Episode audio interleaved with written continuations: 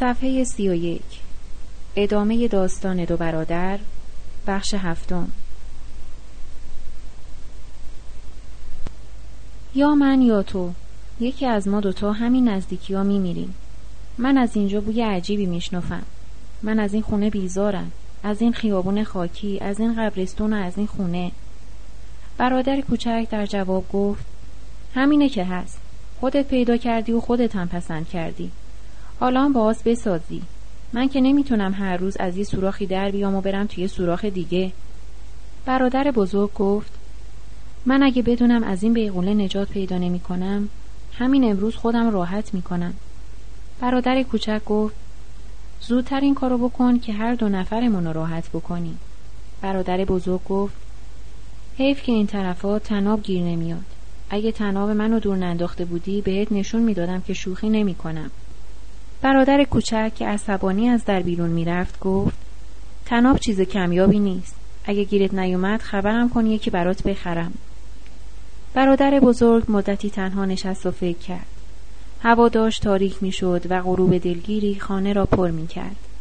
برادر بزرگ با خود گفت امشب چیز سنگینی از قلبم آویزونه. باید خودم رو نجات بدم. از خانه آمد بیرون و در خیابان خاکی به طرف قبرستان راه افتاد.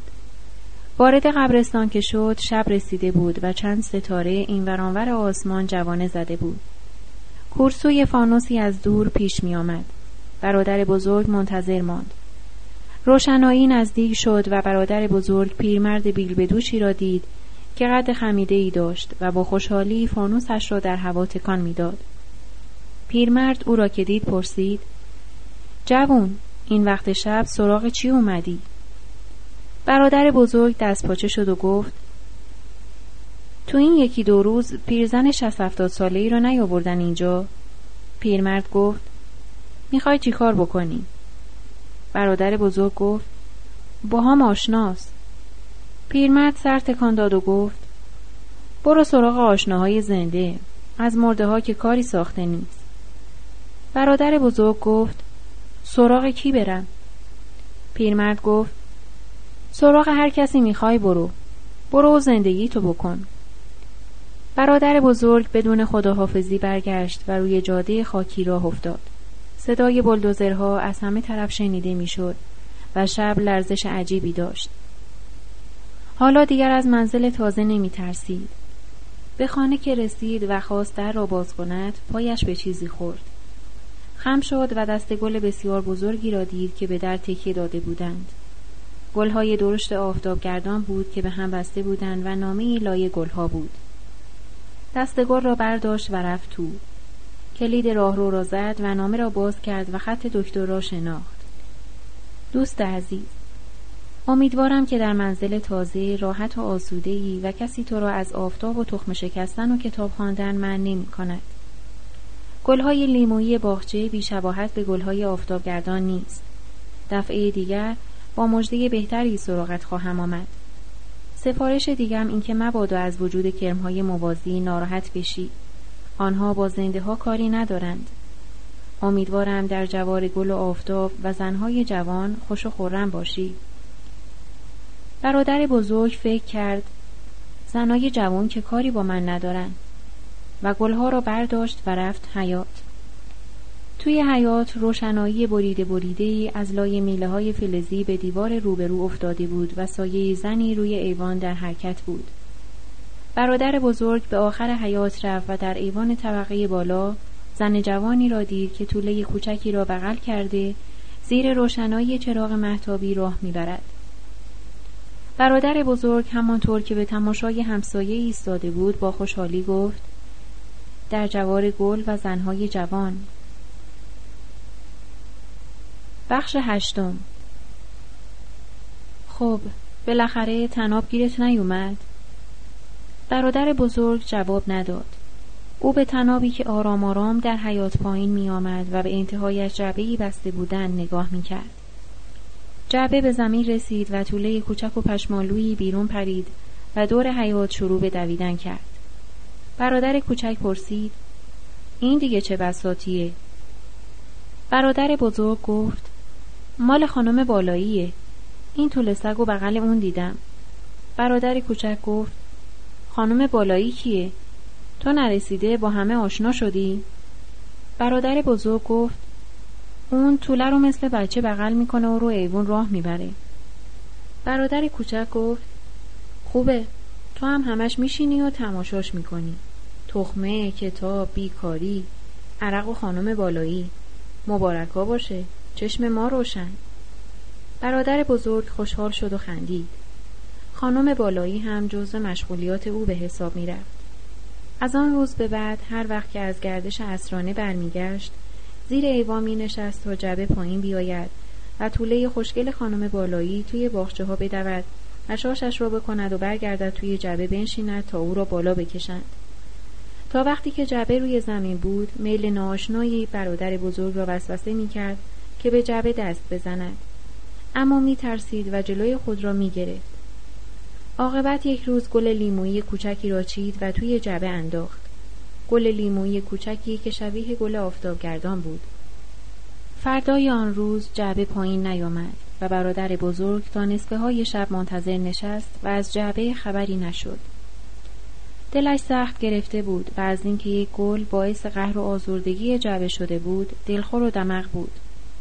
روز بعد جعبه با احتیاط پایین آمد و برادر بزرگ که جلوی پنجره نشسته بود و تخمه می شکست خود را به بیاعتنایی زد. طوله توی حیات گشت و وسط گلها شاشید و یکی دو تا تستیگار را بو کرد. و به آنکه نگاهی به برادر بزرگ بکند سوار جبه شد و بالا رفت. برادر بزرگ از آن روز به بعد بیشتر تو خودش بود و برادر کوچک پنهانی سخت مراقبش بود و گاهگاهی متلک بارش می‌کرد. و صبحها که با کاسه تستیگارها را از روی حوز جمع می کرد داد و بیداد راه میانداخت که برادر بزرگ حق ندارد عصرها توی حیات بنشیند و حوز را از کسافت پر کند و زاغ سیاه مردم را چوب بزند. و هر صبح و شب که خانم طبق بالایی از پله ها پایین می آمد و بالا می رفت هر دو برادر ساکت می شدند و به صدای ظریف کفشهایی که مثل گنجشکی رو پله ها آواز می خاند گوش می دادند. برادر کوچک از توجه برادر بزرگ عصبانی می شد و خون خونش را می خورد. برادر بزرگ هیچ وقت خانم طبق بالایی را ندیده بود اما برادر کوچک چند بار سر راه پله ها به او برخورد کرده بود و با هم آشنا شده بودند سلام علیک می کردند و این آشنایی تا آنجا رسیده بود که صبحها با هم سوار اتوبوس می شدند. خانم طبقه بالا تنها زندگی می کرد و چند بار به برادر کوچک تعارف کرده بود که جهت صرف چایی به اتاق او برود و برادر کوچک هم بیان که برادر بزرگ بو ببرد به اتاق او رفته بود و ساعتی را که برادر بزرگ توی حیات به انتظار جعبه میگذراند آن دو نفر روی ایوان می نشستند و برای تفریح جعبه را گاه زودتر و گاهی دیرتر از وقت همیشگی پایین میفرستادند. زن جوان داستان گل لیمویی را به برادر کوچک گفته بود. هر دو خندیده بودند و تفریح کرده بودند. یکی از روزها که برادر بزرگ به انتظار نشسته بود، جعبه عوض طوله با گل قشنگی پایین آمد. برادر بزرگ گل را برداشت و نگاه کرد. دستش خیز شد و بوی تندی دماغش را سوزاند و چشمایش را آب انداخت. گل را مچاله کرد و انداخت توی جعبه. جعبه بالا رفت و دوباره پایین آمد. یادداشتی توی جعبه بود که نوشته بودند ای آدم بیکاره کی به تو اجازه داده بود که گل مرا خراب بکنی؟ برادر بزرگ با خود گفت بازم یه گل کار رو خراب کرد. شب که برادر کوچک پایین آمد برادر بزرگ را در گوشه تاریکی افتاده دید که سرش را روی زانوها گذاشته و به خواب رفته بود بخش نهم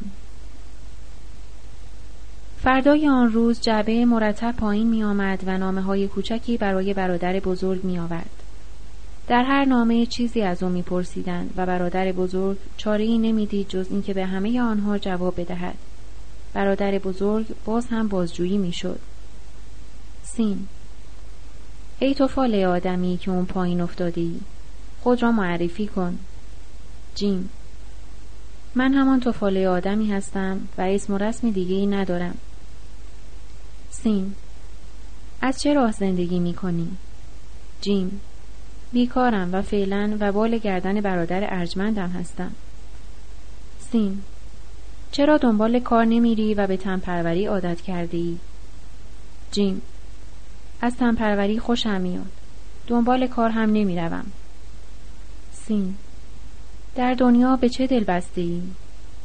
جیم من آفتاب و تخمه را دوست دارم.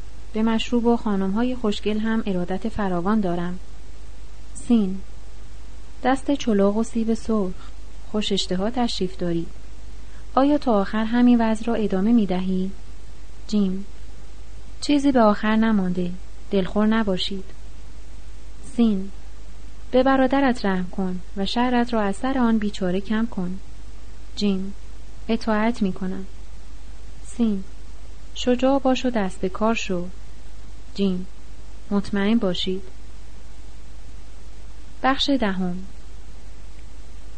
سه روز لب به سیگار و مشروب نزد و تخم نشکست عصرها کنار خیابان خاکی می نشست و انتظار می کشید و تا هوا تاریک می شد می آمد تو و می رفت کنار باغچه خالی می نشست. برادر کوچک همه گلها را کنده و دور ریخته بود.